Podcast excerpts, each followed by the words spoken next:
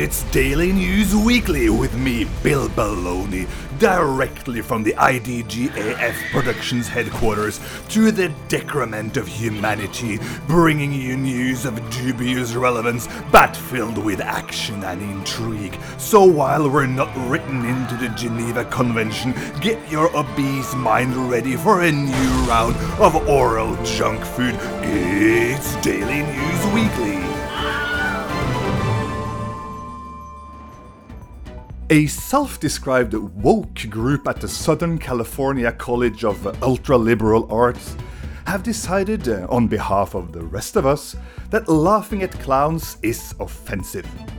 A statement posted on Twitter with the hashtag clownphobic reads How would you feel if a crowd of people were laughing at you while you were just trying to do your job? WAC, the World Association of Clowns, responded with a confused, What the actual f? followed by, Please keep laughing of clowns. The tweets from the WAC triggered the Wokelings, who accused the World Association of Clowns of being, quote, deeply clownphobic, and that they should go check their privilege. WAC responded to this second outburst with a confused, what the actual fuck, followed by, please keep laughing of clowns. In a not so unexpected turn of events, an outburst of batshit crazy woke wrath resulted in a Twitter mob calling for cancelling all clowns as they are, quote, unable to accept that other people might have different opinions. Daily News Weekly tried to reach out to the Wokelings for a comment, however, they were way too busy buying pitchforks and torches for their march on the WAC headquarters. All we could hear through a poor phone line was screams for Burn the Witch. WAC answered our requests politely with the comment, What the actual f? followed by, Please keep laughing of clowns. The world's most offensive comedian, Dick Ramberg, made headlines yesterday when he told the most offensive joke in the history of mankind during one of his recorded live shows. Representatives from a wide array of interest groups have voiced their disgust after seeing the recording, in particular, groups working for the interests of women, Jews, Mexican migrant workers, and orphans. Daily News Weekly have obtained a recording where we can clearly hear Mr. Ramberg saying that he can understand the reactions he's gotten because of this joke, and that he recognizes the extreme morbidity and repulsiveness of the punchline. He truly sympathizes with the people who are disgusted. As we are sure our listeners are aware, humor is highly individual. Some people find the jokes funny and some don't. So, in order to give Mr. Ramberg fair judgment, Daily News Weekly have obtained a transcript of the joke, which we are going to read. Sorry, this which we read to a panel of five volunteers. As expected, many were utterly abhorred, some even ran out of the room, but a few found the joke absolutely hilarious. When asked why they were so amused by the joke, the panelists answered, It's difficult to explain. You kind of have to hear the joke to understand it. So, what is it then? What is the most offensive joke in the world ever told in the context of our time? To answer that question, we've reached out to Professor in Contemporary Linguistics Bellona Argberg at the Yodel University in Bern, Switzerland. In a short statement, she describes the joke as a prime example of what we in the linguistics biz call obscene seduction, in the way it beautifully balances cruelty and beauty. Even though the joke is clearly offensive to a lot of people, I would urge everyone to listen to the joke anyway and focus on its linguistic beauty. What I'm sure the listeners wants more than anything right now is to hear other comedians' responses to the incident. On Twitter, comedian Ricky Gervais described the joke as exquisitely maleficent And Chris Rock wrote, Love it. I admire Dick for having the balls to tell the joke I'd never have the balls to tell myself. I am sure every one of you are very curious what the most offensive joke ever told made everyone here at Daily News Weekly feel. Because we have seen it over and over again. But but before I talk more about our reaction, let me play the audio clip for you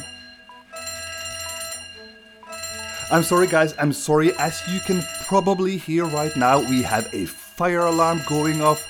Please be a little bit patient. Daily News Weekly will be right back.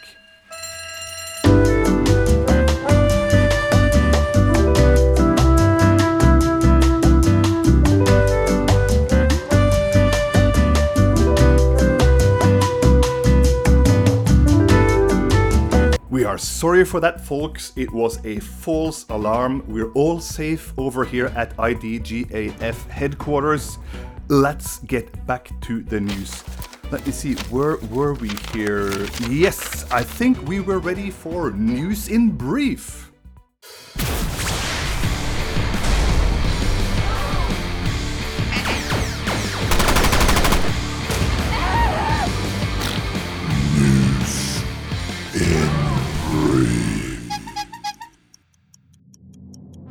Moviegoers are still eagerly awaiting the release of Steven Spielberg's much anticipated movie Constipation.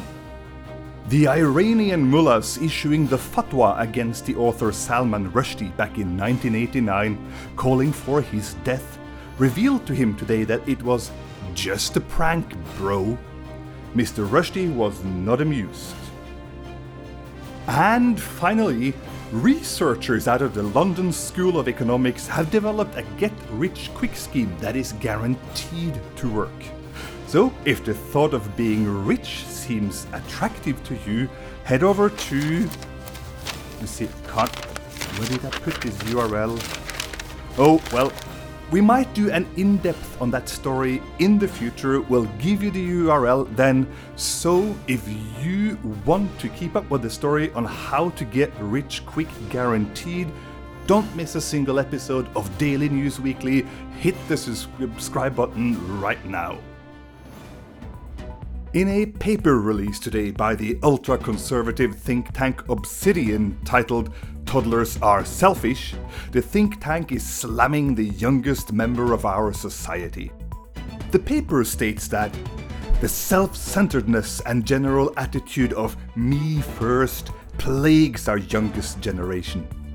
Their whole worldview seems to revolve around the narcissistic pursuit of simple and immediate gratification. In the vast majority of toddlers observed, we see absolutely no regard for the needs of other family members or a feeling of obligation to becoming a productive member of society. This is far from the first time Obsidian causes controversy. Previous releases from the think tank includes the hot potato, single mom, how hard can it be? The thought-provoking Migrant workers, why are they so lazy? Their 2019 anti feminist movie Back to the Kitchen, and what has become somewhat of a Bible in the ultra conservative circles, the study The Dismal Financial Contributions of Poor People in a Market Oriented Capitalist Society. So, what are the causes of this endemic laziness in our children? The paper offers clear and simple answers to that question as well, by firmly pointing the fingers at one socio-economic group in particular mothers. According to the study, quote, the vast majority of mothers interact with their toddlers in a manner almost exclusively guided by emotion and with a complete lack of rational economic thought limited by their simple female aptitudes and clouded by an irrational, almost exclusively emotional approach to parenting, they fulfill their child's every whimsical need, like feeding them whenever they are hungry, changing their diapers whenever it's full, and letting them go to bed whenever they are sleepy.